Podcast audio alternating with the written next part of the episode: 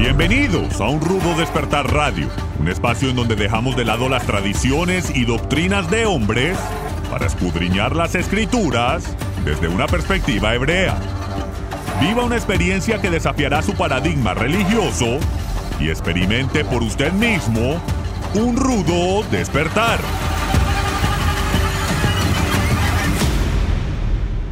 Shalom estudiosos de la Torah y bienvenidos una vez más a su programa de Un Rudo Despertar Radio. Con ustedes su servidor Harold Calvo. Me acompaña mi hermano Miguel Forero y también nuestro hermano Etzby Ben Daniel. Bienvenidos hermanos. El día de hoy vamos a estar tratando un tema muy bonito, un tema para reflexionar. Hemos titulado Tu propio éxodo nuestro propio éxodo, dado que en honor a la, a la época, ¿sí? Así que vamos a estar conversando, vamos a estar eh, comentando la enseñanza que encontramos en este, en este periodo de tiempo que Israel le toca pasar eh, en medio de, de, de, todo este trayecto y desde los tiempos de Abraham hasta llegar a Moisés e incluso la salida del pueblo de Israel.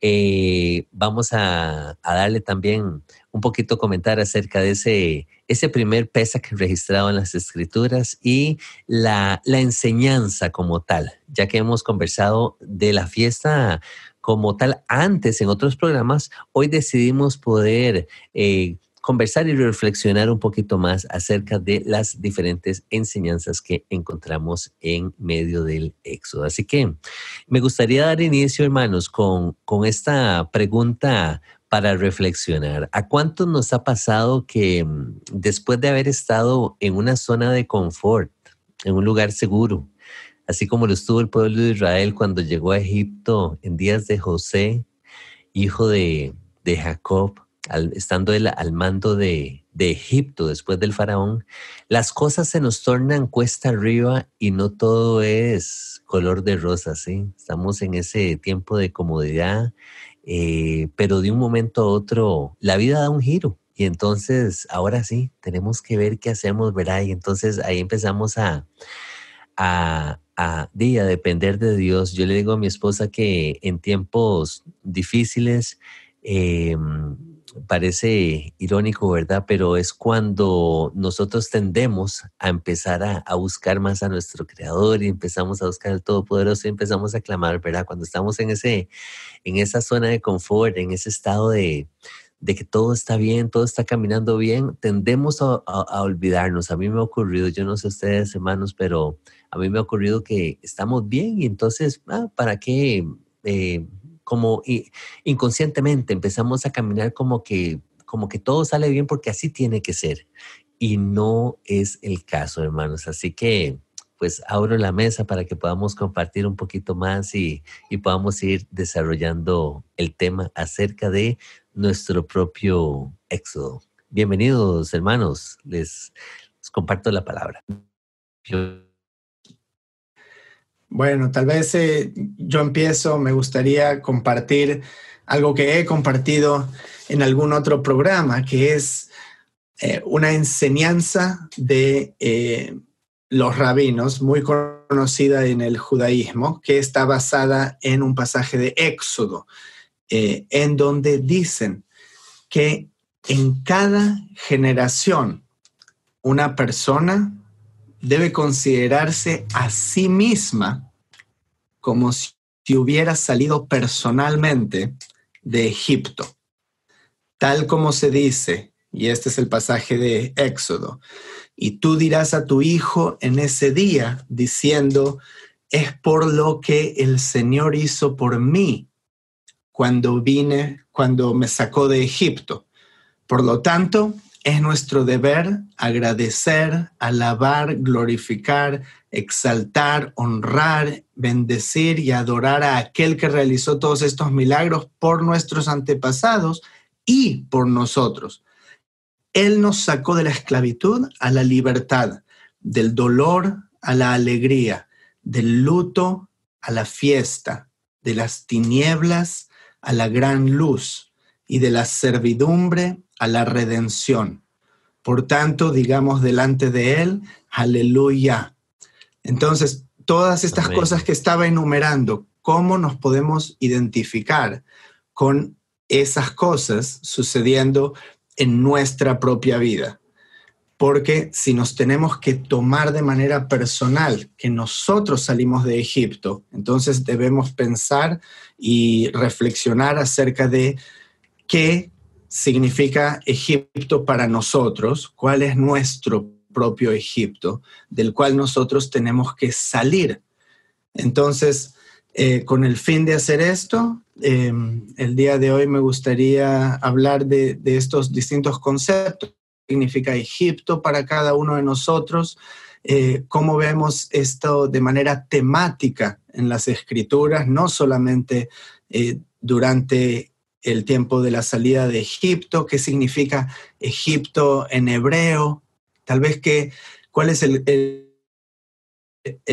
quién es el faraón eh, y aquellos que hacen guerra contra el pueblo de Israel. Amalek. Hablábamos el otro día en el programa de Esther, ¿se acuerdan? Eh, acerca de qué es Amalek para nosotros, porque también está dicho que Amalek vendrá de generación en generación. Eh, y el concepto de transitar ese periodo en el desierto, un periodo de incertidumbre, un periodo en el que se debía simplemente tener fe de que había algo del otro lado, eh, y así, igual, toda una generación debió morir. Todo lo viejo debe morir y luego tenemos la entrada a la tierra de Israel, esa redención, la figura de lo que sería el reino mesiánico. Y aún así, ni siquiera se la dieron servida. Hubo que luchar también para entrar ahí.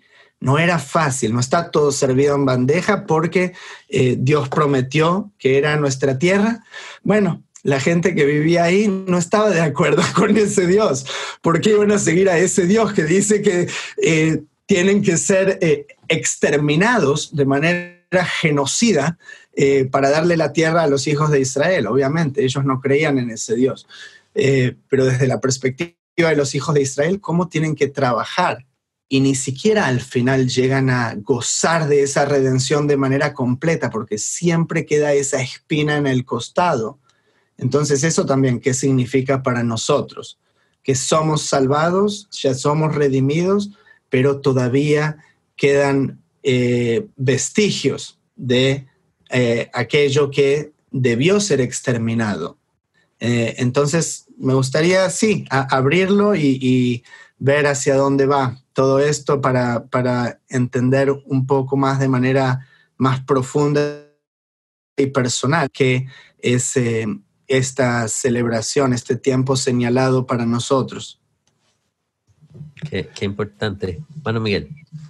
Sí, de hecho, eh, esta celebración del éxodo para mí ha sido muy significativa por cuanto me ha permitido hacer una reflexión de entender dónde estaba si bien eh, todos nacemos en el lugar donde nos ha tocado, eso no lo elegimos, simplemente Dios en su soberanía nos envió a ese país, a esa familia, a esa condición social y, lo que sea de cada uno. Normalmente pues no somos conscientes de la necesidad de, de salir de ahí porque estemos en una situación de esclavitud. Entonces simplemente vivimos allí y a menos que hayamos podido tener un encuentro real con Yeshua, eh, a partir del cual ciertos eh, hábitos o debilidades o problemas de concepción de la vida y demás son cambiados de una manera radical. Entonces comenzamos a percibir la vida de otra manera comenzamos a, percibir que hay un Dios, comenzamos a, establecer una relación con Él, comenzamos a experimentar libertad de angustias, de temores, de culpas, de todo eso. Si no hay esa experiencia de ese encuentro, eh, pues nunca vamos a entender que estamos en esclavitud y estaremos a pesar de necesitar un éxodo, sin la conciencia de buscarlo o, de querer tenerlo. Entonces me parece que cuando nosotros hemos tenido ese encuentro, eh, se origina de una manera muy personal, muy real, lo que fue la experiencia de nuestros ancestros saliendo de aquella esclavitud. Y es apenas con el paso del tiempo cuando comienza a materializarse ya en la práctica esa libertad de, para tener eh, relaciones mejores, para apuntar otra clase de objetivos en la vida, etcétera, que uno dice, oiga, sí, yo estaba esclavo. Y qué bueno que, que fui sacado de allí y que estoy ahora en un proceso de, de ir hacia una libertad mayor. Entonces, eh, sí, el, éxodo como tal, por eso el, título del programa me gusta, es, cada uno de nosotros debe hacer su propio éxodo, debe salir de. Pero si usted, si algún oyente considera, pero yo salir de qué si yo estoy bien aquí, entonces es porque todavía no ha tomado conciencia de la condición real en que está y de que hay otra cosa mejor que esa. Pero cuando la tenemos, entonces queremos movernos hacia esa libertad. Y por eso el Pesach y la celebración tiene muchos sentidos, ¿no? Realmente podemos experimentar, recordar eh, por nuestra propia experiencia de dónde fuimos sacados y hacia dónde vamos. Así es, así es. Y hermanos, eh, bueno, eh, ¿qué puntos más válidos? Tanto el punto que compartió el hermano Tzvi, ahorita me gustaría retomarlo, y esto que nos viene diciendo el hermano Miguel, porque muchas veces nos podríamos eh, preguntar o mucha gente podría decir, bueno, es que el, el tema del éxodo, la historia del éxodo no tiene nada que ver conmigo, eso sucedió hace 3.500 años atrás, esto le corresponde a, al pueblo de Israel. Esto, le, esto fue algo que, que ellos eh, sufrieron, eh, los judíos, ¿verdad? Esto es algo, meramente los judíos, esto no me concierne a mí en, en lo más mínimo. Entonces, eh, muchas gracias, pero, pero no, esto no tiene nada que ver conmigo. Pero si lo, si lo vemos desde una perspectiva ya más, más personal, ¿sí? yo a lo que me refiero es eh, cuántos de nosotros nos ha tocado pasar una situación inesperada de salud, por ejemplo, eh, para usted mismo o algún ser querido, eh, tal vez incluso con todo este, este periodo de tiempo que, que hemos venido viviendo los últimos meses, eh, la gente perdió su trabajo, no tienes una fuente de ingreso para sostenerte a ti, a tu familia, incluso puede ser que hayas perdido incluso tu, tu matrimonio, tu familia, eh, tu autoestima está por el suelo, las cosas pareciera que no podrían estar peor, ¿sí? Oras a, Dios, pero sientes que, que, Él no te escucha. Eh, así como Dios mismo endureció el corazón de Faraón, pareciera que Él mismo está permitiendo que pases por estas, estas situaciones en tu vida entonces, eh, todo el mundo está conspirando contra ti. ¿A cuánto nos ha pasado esto, verdad? Que, eh, y cuando pareciera que vamos a levantar cabeza nuevamente, pareciera que se aproxima una salida a nuestra problemática actual, tal como Israel logra salir de Egipto aquella noche pensando que todo iba a estar bien, se nos viene Faraón encima, aparece la adversidad y nos quiere comer vivos, ¿sí? Y lo vemos cerquita y entonces decimos, otra vez estamos aquí. Eh, eh, bueno, ¿para qué salir de aquella situación, verdad? Eh, mejor me hubiera quedado tranquilo, mejor me hubiera quedado quieto, alboroté más bien al diablo. He escuchado mucha gente decir, ¿verdad? Mejor me hubiera quedado en esa condición. Lo que hice fue eh, violentar el, reino de las tinieblas y entonces ahora eh, Satanás se me vino con todo y no, no, no, hermanos, recuerden que Jehová está en control y que Él permita que sucedan, que sucedan todas estas cosas porque muchas veces él está probando nuestro corazón. Lo habíamos conversado también a medida que compartíamos en algún momento acerca de, Job, ¿sí? Eh, Job tuvo que vivir también su propio, su propio éxodo, podríamos decir. Entonces, yo creo, hermanos, que hay, hay mucho aquí para, para lo que pudiéramos reflexionar, ¿sí? Eh, ¿Qué se nos viene a nuestras mentes cuando pensamos acerca del éxodo? Yo lo veo de esta manera, hermano. Yo veo dos etapas, definitivamente. Esa primera etapa de opresión, donde Faraón decide esclavizar a Israel, ¿sí? Esa etapa de, eh, que incluye también la humillación, donde Israel perdió toda su dignidad, delante de los egipcios. Y cuando hablo de Israel, me estoy refiriendo a usted, hermano que está escuchando. Eh, aunque usted no se considere Israel, hemos pasado todos por situaciones de opresión, de humillación, de esclavitud. Incluso a Israel le tocó trabajar sin que le pagaran por generaciones, ajá, humillados. Esa amargura de ahí el recordatorio de las hierbas amargas en, Pesach, ¿sí? cuando compartimos a la, a, la, cena de Pesach, esa servidumbre, esa persecución, recuerden, muchos recién nacidos asesinados de una manera injusta, en tiempos de, de, Moisés, naciendo Moisés, que por, por, por misericordia de Jehová, eh, em, él guarda la vida de Moisés para eventualmente utilizarlo como ese siervo para poder eh, liberar a su pueblo. El pueblo vio muerte, desesperación por más de 200 años sin poder ver la luz. Imagínense usted, hay gente que nació, vivió y murió siendo esclava durante ese periodo de tiempo. Pero al mismo tiempo vemos una segunda etapa, ¿sí? En este una, una parte dos, podríamos decir, que es donde ya empezamos a ver la esperanza eh, vemos en las escrituras cómo se nos dice que Jehová se acordó del pacto de Abraham, Isaac y Jacob y escuchó ese clamor.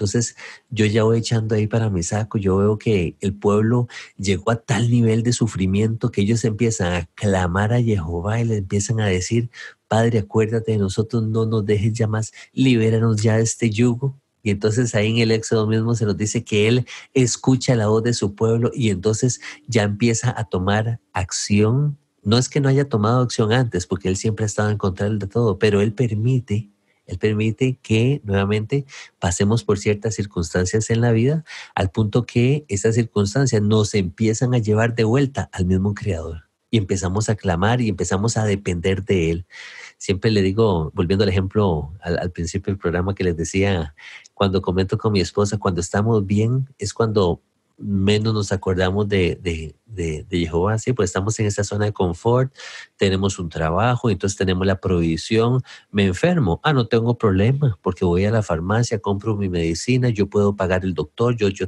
yo, yo, yo, yo, sí. La misma Torah nos dice, Acuérdense que no es por su mano. Cuando ustedes entren a la tierra, sí, no vayan a decir fue por mi mano que alcanzamos todas estas cosas, sino que por la mano del Todopoderoso. Entonces, qué, cuidado tenemos que tener, hermanos, cuando caemos en esa zona de confort y creemos que todo está, nos está yendo bien, que nos acordemos siempre que es por la mano de Jehová, por su misericordia, ¿sí? Y continuando aquí, con el relato de, esta reflexión del Éxodo, vemos cómo el mismo pueblo experimenta esa libertad, ¿verdad? Hablamos de que Jehová levanta a su siervo Moisés y entonces ya ellos logran salir de manos de Faraón. Ellos ven la manifestación del poder de Jehová, ven lo sobrenatural, ven cómo eh, se parte el mar enfrente de sus ojos, ¿sí? Entonces, si le, si le ocurrió al pueblo de Israel, nos puede ocurrir a nosotros, hermanos. Estamos hablando del mismo Dios, es el, creador de los cielos y la tierra, para él no hay nada imposible, ¿sí? Al punto que nos llevaba el hermano Tzvi, ese, ese punto de redención, de liberación, él nos, nos, nos prometió una tierra, ¿sí? Jehová nos devuelve la honra y el honor como, como su pueblo, sí, como su, como su especial tesoro, nos hablan en, en Éxodo 19, ya después de, haber pasado toda esta tragedia con, con, Faraón y, justo después de que ellos cruzan eh, este, el, el, mar de, de, de juncos, el mar rojo, qué mejor que el cántico de Moisés, sí, ese recordatorio, una, una afirmación de que Jehová habita en medio de su pueblo, de que tarde o temprano Él se encarga del mal, de que Él redime al esclavo, sea el que está preso, de que Él nos guía de vuelta a la tierra prometida, a nuestro destino final. Y hermano me pareció muy sabio eso que esa última observación que hacías acerca de, de la tierra, de que muchas veces creemos que las cosas suceden en piloto automático. Ah, es que yo, yo temo a Dios y entonces yo amo al Señor y yo estoy bien con Él y entonces yo guardo sus mandamientos y yo soy una persona obediente, leal, yo no, yo no peco, yo no adultero, yo trato bien a mi familia, yo tengo cuidado de todas las cosas y entonces yo voy en piloto automático y entonces por ende todo me va a salir bien. Y no, no, no, no funciona de esa manera. Lo vimos con el mismo pueblo de Israel después del desierto, después de, que ellos eh, les toca pasar todas estas pruebas, cuando entran a la tierra, no es como que la, tierra los estaba esperando a ellos, sino que hay gigantes, hay que ir a tomar posesión de esa tierra. Eh, no era como que nos íbamos a sentar ahí, con, como decías tú, ahí con los vecinos y decir, bueno, ahí ya llegó la, llegamos a la tierra que Jehová nos prometió, y entonces hasta luego ustedes y nosotros bienvenidos aquí a la tierra. No les toca, les toca eh, luchar por esa tierra. Entonces, en nuestra vida siempre va a ser así, no, no, no va a llegar un momento en que nosotros eh, podamos bajar la guardia, sino que vamos a tener que estar lidiando con situaciones toda la vida. ¿O acaso no ha sido ese el caso, hermano Miguel? Eh, le pregunto a usted porque usted es una persona más madura que nosotros, eh, en algún momento usted siente que usted haya tenido, haya podido bajar los brazos y decir, ah, sí, ya ahora sí puse el, eh, apreté aquí el, botoncito de piloto automático y que la vida vaya ahí suavecito, ahí a lo que se me vaya presentando y todo va a salir bien. ¿Cuántas situaciones, eh, cierto, que no, no nos toca vivir y, vamos avanzando en años y en edad y todo y, no podemos, no podemos bajar la guardia? No sé qué piensan ustedes, hermanos. Bueno, de hecho sí, yo tuve una experiencia de profesionalización dentro del ministerio, porque yo comencé a servir a, a Jehová como a los 23 años más o menos. Y con el tiempo fue, fuimos avanzando y, y llegó el momento en que me hice profesional. Uno cuando es profesional ya domina todas las cosas, ha desarrollado una habilidad increíble para improvisar charlas, enseñanzas, todo eso, eh, toma la Biblia, la abre con qué facilidad y, habla con, con, destreza y con sabiduría, ¿sí? Y, todo eso es, se desarrolla simplemente. Usted no tiene que ser espiritual para desarrollar eso. Es el, cuando se corre el riesgo de lo que tú dices, de abandonar la dependencia de Jehová. Y claro, es a través de circunstancias difíciles que Él lo mete a uno en ciertos desiertos para que volvamos a Él. Entonces, ese eh, tal lo que pasó con el pueblo de Israel cuando salió de Egipto y fue llevado al desierto, seguramente a todos nosotros o los que hemos tenido esta experiencia de encontrarnos con Él, hemos tenido que pasar nuestro propio desierto. Y es en ese desierto donde uno eh, comienza a sacar a Egipto del corazón, porque no le queda mano, no le queda de dónde echar mano, sino solamente de Jehová y de su palabra. Es cuando los, los amigos comienzan a decirle a uno, pero usted se enloqueció, ¿en qué anda? Y se van retirando avergonzados de que uno se ha vuelto como fanático, de que ahora ya no participa con ellos en muchas cosas. Y, y literalmente uno se siente en un desierto, y es en ese desierto donde Jehová comienza a tratar con la vida de uno y comienza a moldearlo y comienza a pulirlo y comienza a desarrollar, a sacar cosas que uno ni siquiera sabía que había dentro del corazón de uno, tanto buenas como malas. Eh, cosas oscuras que uno desconocía y que lo sorprenden que están ahí, pero también capacidades y habilidades que uno desconocía que él había puesto en uno particularmente cuando entramos en este camino de las raíces, eh, ahí experimentamos un gran desierto, eh, mi esposa y yo, porque eh, habiendo entrado en el querer celebrar las fiestas, querer observar el calendario, querer guardar la Torah, fue literalmente ser expulsados de, de las comunidades donde estábamos, porque era demasiado escandaloso para ellos y parecíamos ya, según ellos, judaizantes o que andábamos metidos en quién sabe qué cosas. Entonces, fuimos expelidos, pero estuvimos en ese desierto con Jehová y efectivamente fue cuando más pudimos aprender y entender. O sea, yo sí creo que los desiertos, ese, ese proceso, digamos, que se ve en el éxodo de Israel saliendo de, su zona de confort hasta cierto punto de confort. Pero digamos, estaban acostumbrados a que ya eh, había comida y había donde dormir y había trabajo, aunque mal, eh, mal, maltratados, pero había. Y entonces salen a, a depender de la nada, ¿no?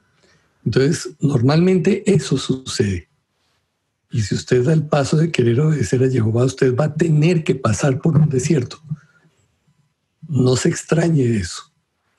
Esa experiencia es la más valiosa, es la más dura, pero es la más valiosa que puede haber para identificar eh, de una manera clara su relación con el Padre. ¿Sí?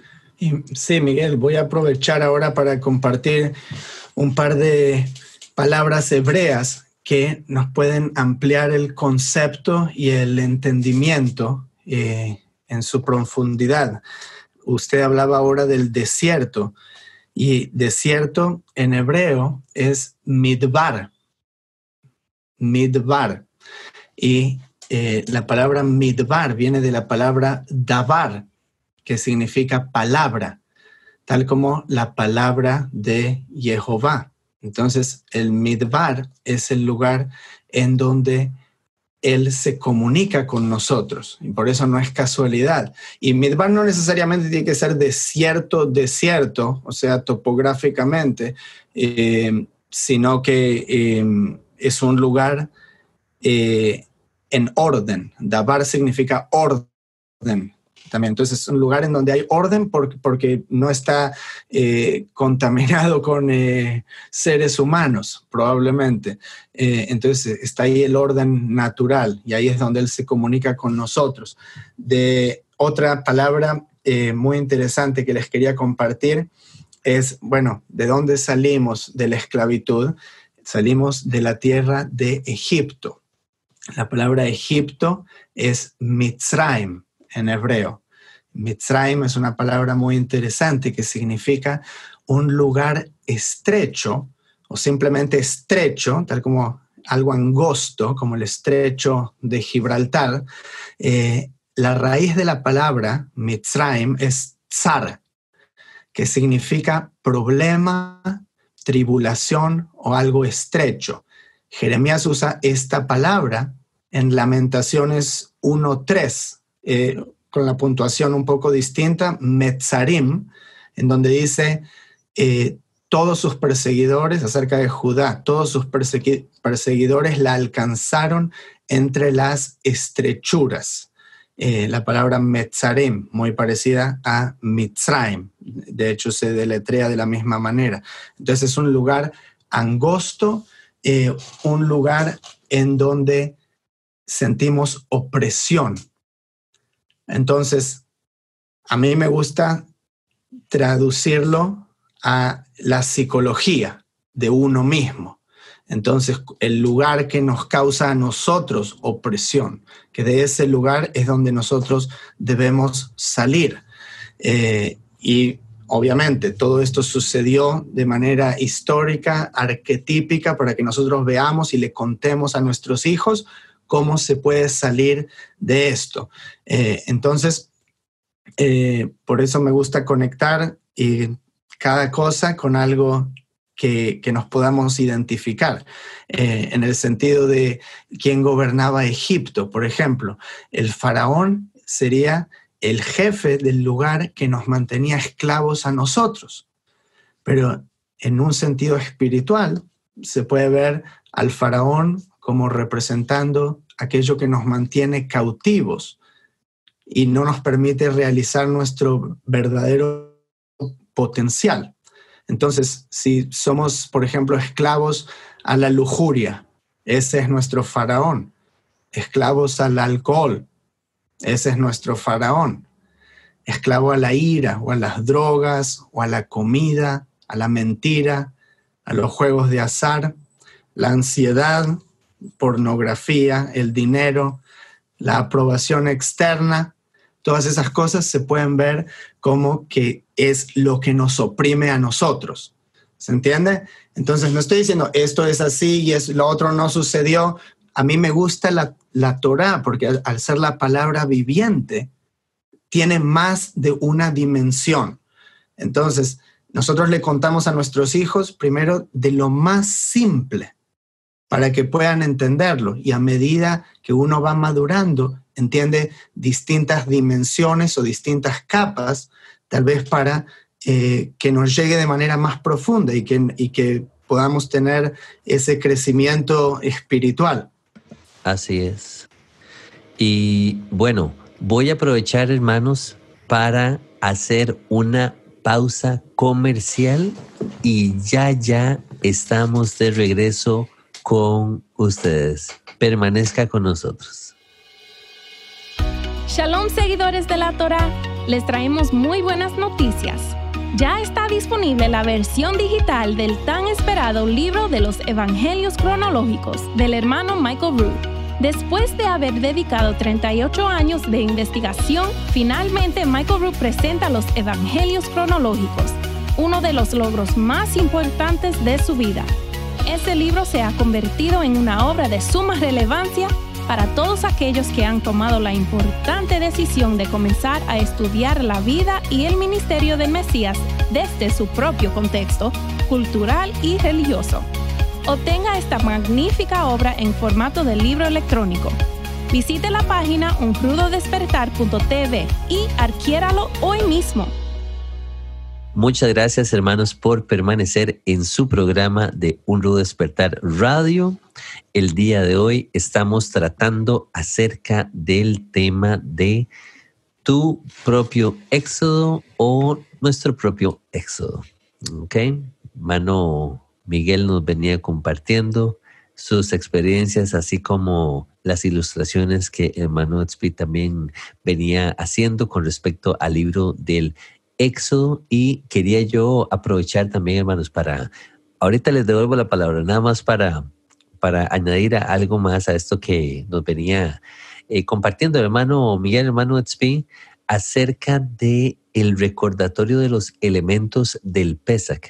Qué interesante cómo en medio de esta celebración, en medio de esta fiesta, eh, tenemos presente lo que vienen siendo esas hierbas amargas entonces, nos podríamos preguntar, incluso en el relato del Éxodo se nos dice que nuestros hijos nos van a preguntar acerca de estas cositas, estos detalles, ¿verdad? Este, este ritual, papá, ¿por qué es que hacemos todas estas cosas? ¿Qué, porque es que repetimos este, este ritual año con año, ¿sí? Y entre estas cosas que guardamos está el que comamos hierbas amargas, ¿ok? Entonces, la pregunta es, ¿para qué? ¿Cuál es esa aplicación? Nos decía el hermano ¿cuál es esa, ese mm, paralelismo que existe en nuestras vidas con respecto a las hierbas amargas? Eh, sí, muy bonito la representación y todo, pero eh, ¿para qué vamos a comer estas hierbas si al final como que nos sacan un poquito del, nos cambian el paladar en medio de la cena tan bonita que estamos teniendo? Para acordarnos, hermanos, esto es un recordatorio, ¿sí? De dónde nos ha libertado Jehová, ¿sí? Aquel tiempo, aquellas penurias que vivieron nuestros antepasados en medio de esa esclavitud, en medio de esa servidumbre, eh, bajo el zapato de, de, Faraón. Entonces, de la misma manera, a medida que vamos siendo libertados de todas estas situaciones, eh, Acordémonos, hermanos, que es por la mano del Todopoderoso, que Él es el que nos extiende su misericordia, que nos da las fuerzas para poder ir siendo libres de todas estas eh, ataduras. Nos mencionaba hermano hermano Miguel, que nos tienen ahí presos. Al final no, no podemos cumplir nuestro, nuestro propósito como, como hombres, eh, como mujeres, eh, como hijos, como, como personas, eh, individuos dentro de una sociedad para con nuestras familias y no solamente desde el punto de vista espiritual, hermano, no, no, no nos podemos realizar como personas, sí, porque todas estas cosas nos tienen presos, ¿sí? Somos esclavos de un montón de situaciones, pero a medida que Jehová nos va dando esa libertad, nos va mostrando la puerta para poder salir todo esto, entonces acordarnos que es por su misericordia. De ahí las hierbas amargas. Y luego tenemos... Y eso me lleva, perdón, y eso me lleva también a pensar, Harold, de, eh, el hecho ah. de que si estamos eh, celebrando algo y diciendo eh, que Jehová nos liberó y realmente nosotros no somos libres, podemos estar diciendo eso con una conciencia limpia. ¿Entendés? Es lo mismo que me recuerda cuando Yeshua da el ejemplo, uno está llevando un sacrificio al altar, pero eh, su hermano tiene algo contra él. Entonces, ¿cómo voy a estar yendo y conectándome? O sea, eh, hay un paralelo entre amar a Jehová y servirle y amar a tu prójimo. ¿Ok? Eh, yo creo que está hecho de esa manera justamente para que uno entienda que nuestro prójimo es una reflexión, que la vida del Todopoderoso está dentro suyo también. Pero, pero se, ha menospreciado muchísimo eso.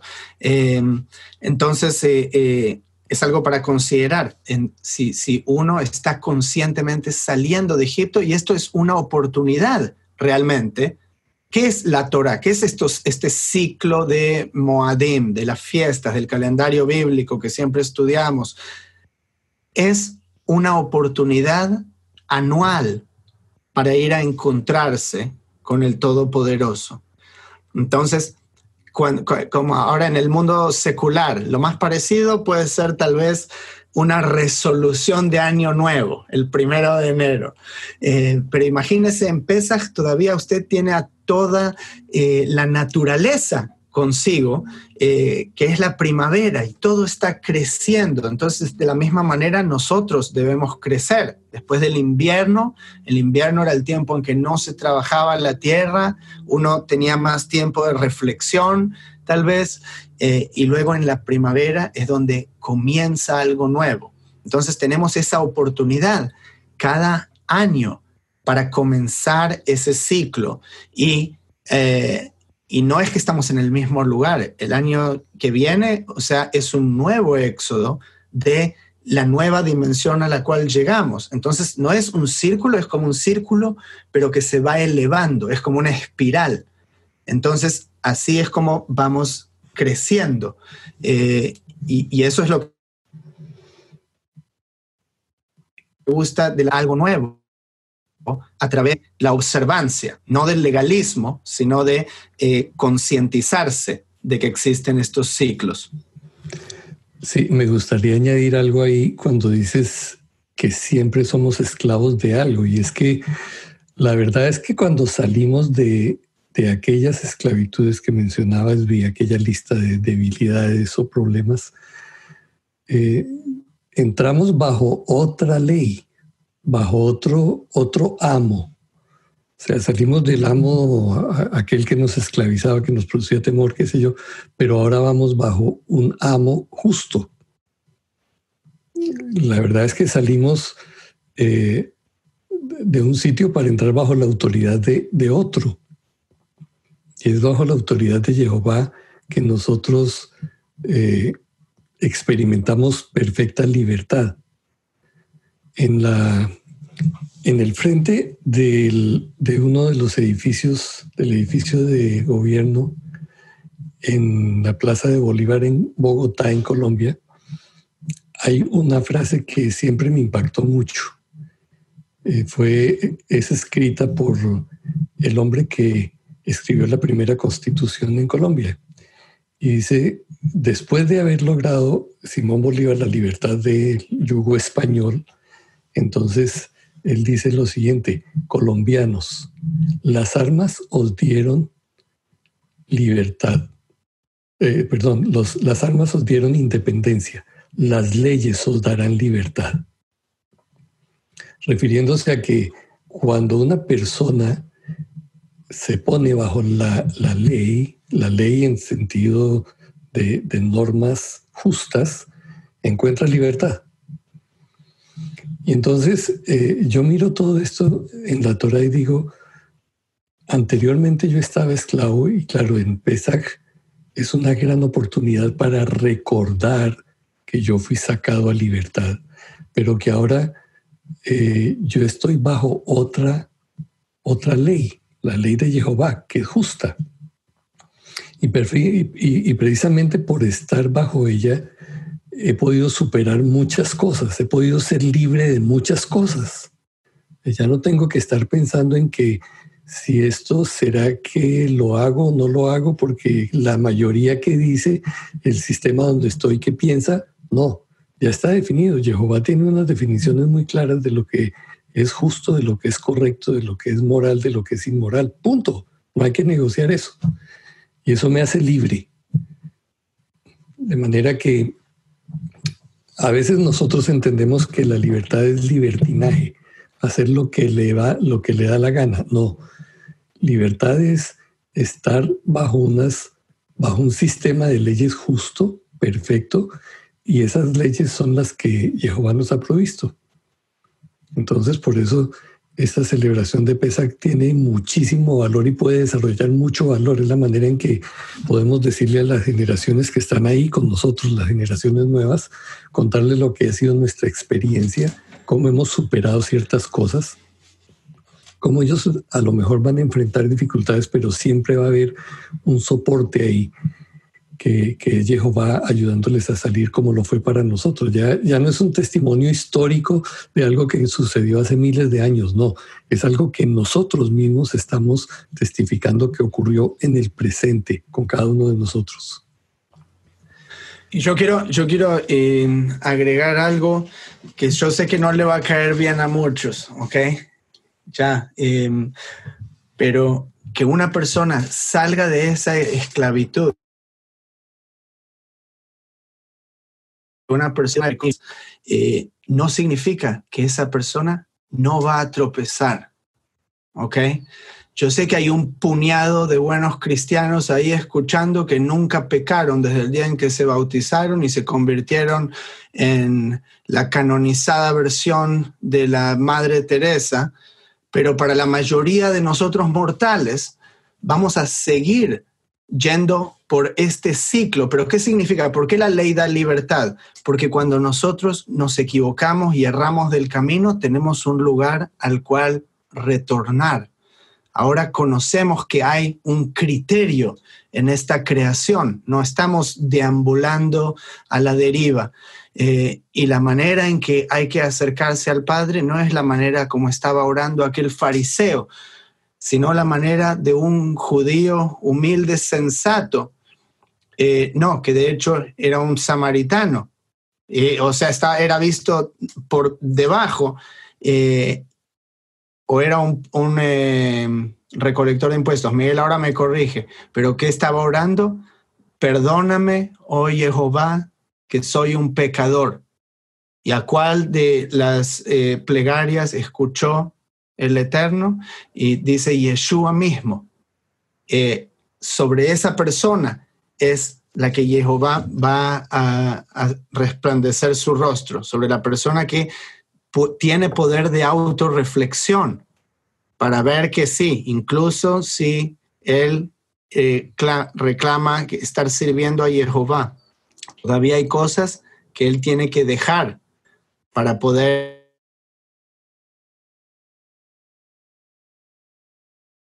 y hay cosas eh, eh, egiptos eh, que todavía tenemos que abandonar. o tal vez seamos aquellos israelitas quejándonos en el medio del desierto en ciertos aspectos, aunque hayamos salido de Egipto, todavía ellos no llegaron a la tierra. Entonces todas esas cosas eh, son para pensar. Me encanta esa reflexión eh, que haces acerca del desierto. Ahora, ahora voy a sumar algo más. Hermano Miguel, por favor, no quería quitarle el impulso adelante. Mm. Gracias. Sí, simplemente quería añadir que una de las cosas más sorprendentes para mí fue encontrar que Jehová no está buscando gente perfecta, sino gente fiel que eso es muy diferente. El fiel es el que, sí, se cae, pero se levanta, es lo que dice la escritura, ¿no? El justo cae y se levanta. No es el que no cae. porque que no cae no existe, ese, ese personaje no existe. Entonces, solo para reforzar lo que dice Zvi, eh, en este proceso seguimos en el proceso de deslizarnos, resbalarnos, cometer errores. No que nos quedemos allí revolcándonos y gozándonos en eso, pero es parte del proceso. Y, para mí ha sido tan, tan ilustrativo lo que fue la educación de los hijos ya en este momento no tengo hijos pequeños, pero cuando mis hijos cometían errores, no por eso dejaban de ser mis hijos. Simplemente eh, necesitaban en algunos casos disciplina, en otros simplemente consejo, orientación, información, porque no necesariamente había maldad o mala intención en su corazón cuando cometieron un error. Entonces Jehová es igual con nosotros. Y, yo le digo a mis propios hijos, le digo, ¿y sabes qué? Y yo también me equivoco y hago lo mejor en mi capacidad, pero yo sé que estoy haciendo muchas cosas mal, pero uno trata de hacerlo mejor y es bueno tener esa integridad moral de poder aceptarlo y saber que estamos tratando de mejorar, no decir que ya soy perfecto y soy la autoridad y todo lo que sale de mi boca son flores. O sea, hay que ser eh, realista. Bueno, y, te digo, uno como hijo ve a su papá más grande cuando es capaz de pedir perdón, de pedirle perdón a uno por un error que comete.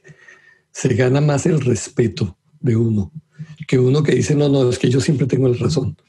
Recuerdo una, una familia que ministrábamos que la hija se quejaba de eso con el papá. Me dice, es que mi papá siempre dice que tengo, que tiene la razón. Y él estaba ahí y no, es que yo siempre tengo la razón. Sí. Entonces, obviamente, cuando los que estamos en una posición de autoridad dentro del hogar hacemos eso, por favor, nos, nos volvemos más pequeñitos a los, a los ojos de los hijos, porque ellos van a aceptar lo que les imponemos, pero en su corazón saben que hay incoherencia, que es inconsistente, que es injusto, y por eso muchos terminan abandonando aún la fe de los padres. Así es, así es.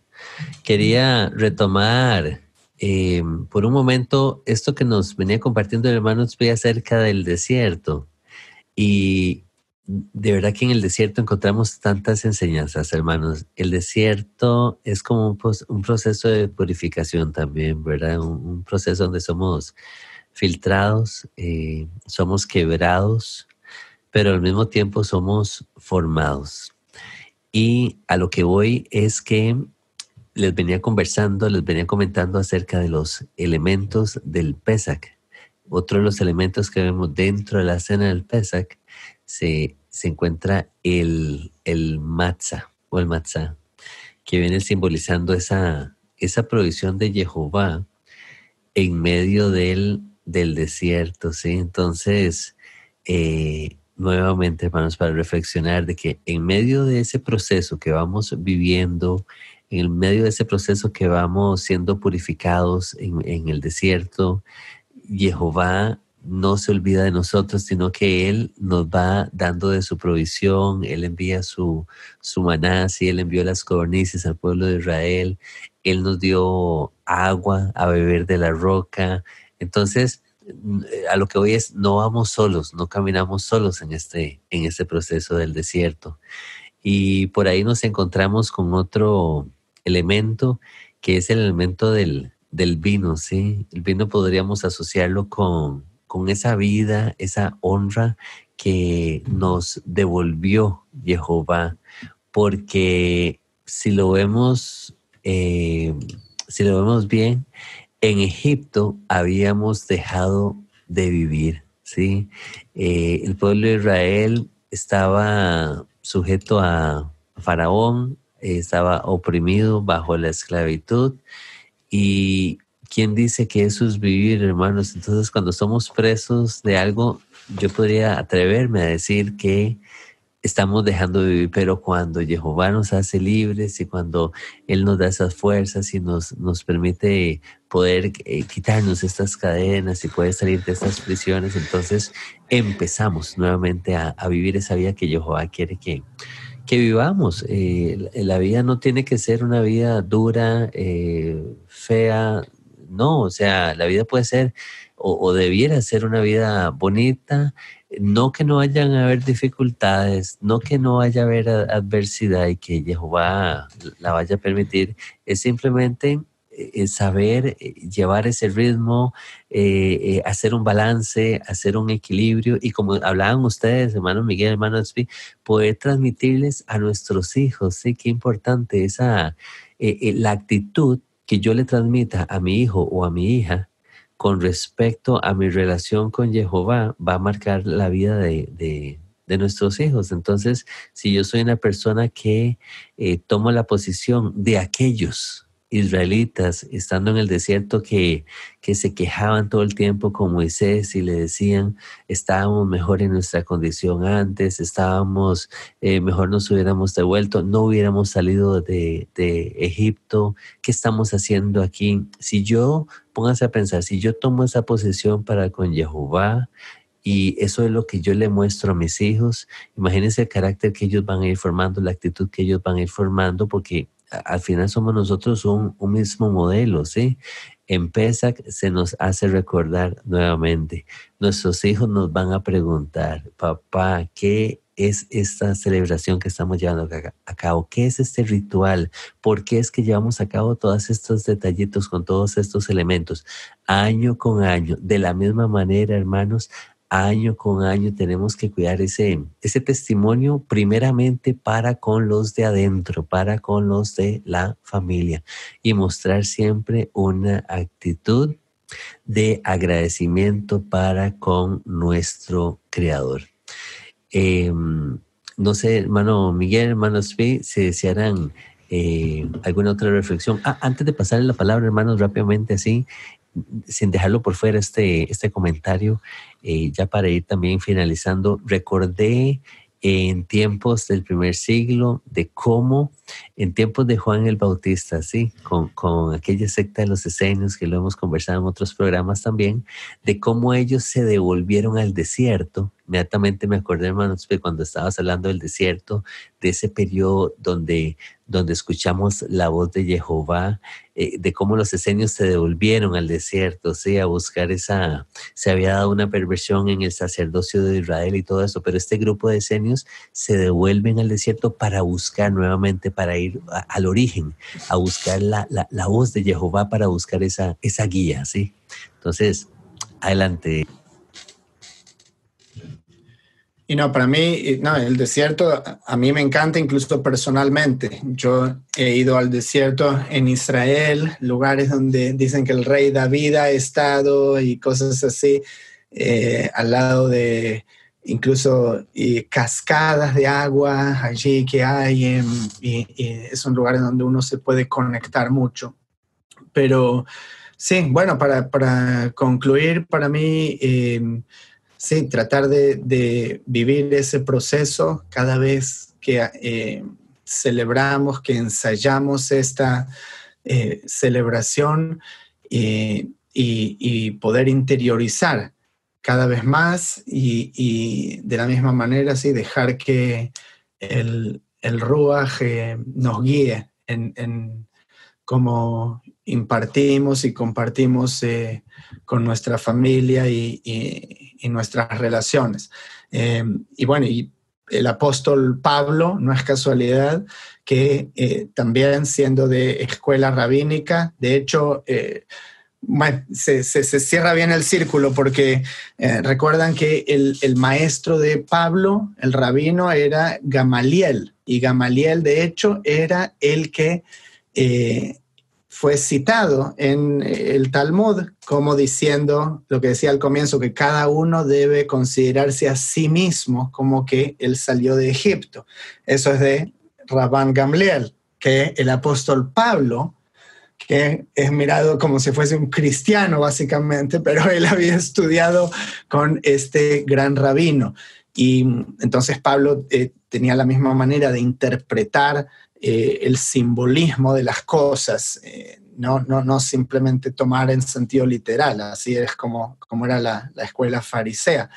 Eh, entonces, Pablo exhorta a los corintios diciendo, celebremos pues la fiesta no con levadura vieja, ni con levadura de malicia y maldad, sino con panes sin levadura de sinceridad y verdad.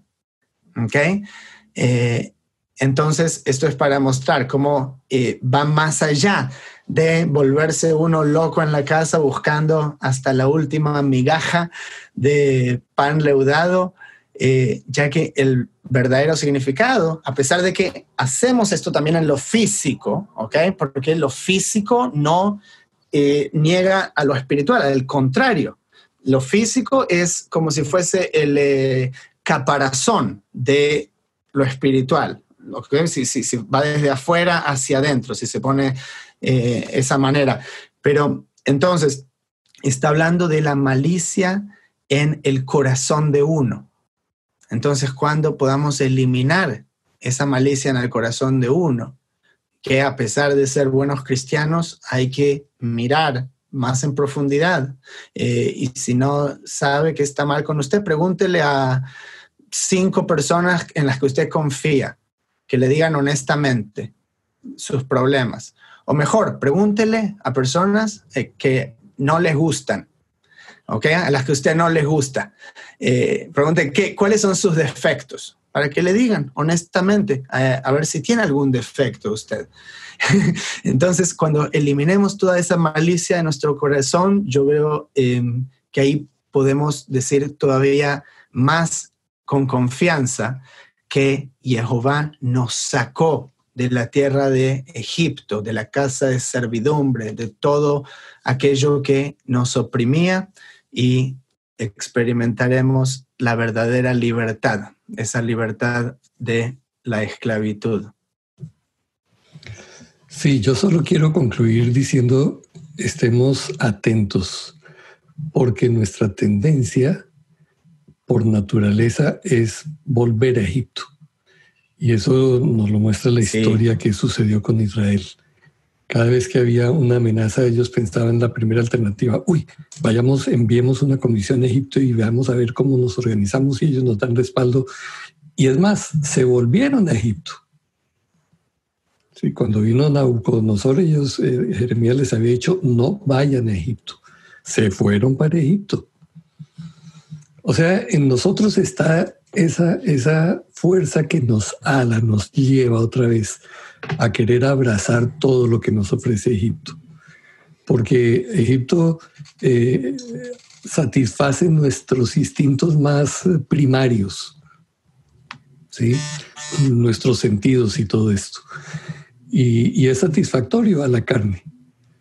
Pero cuando nosotros miramos el valor del otro, eh, es importante mantenernos fuera de Egipto. Si bien estamos en el mundo, pero para transformar el mundo.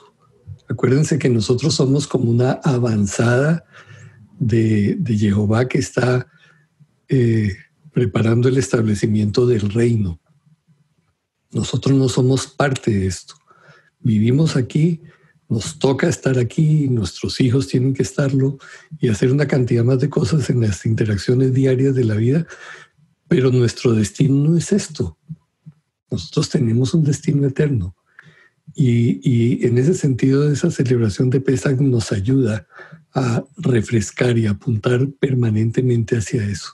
De manera que es una invitación para que en esta próxima celebración usted refresque toda esa verdad en su vida.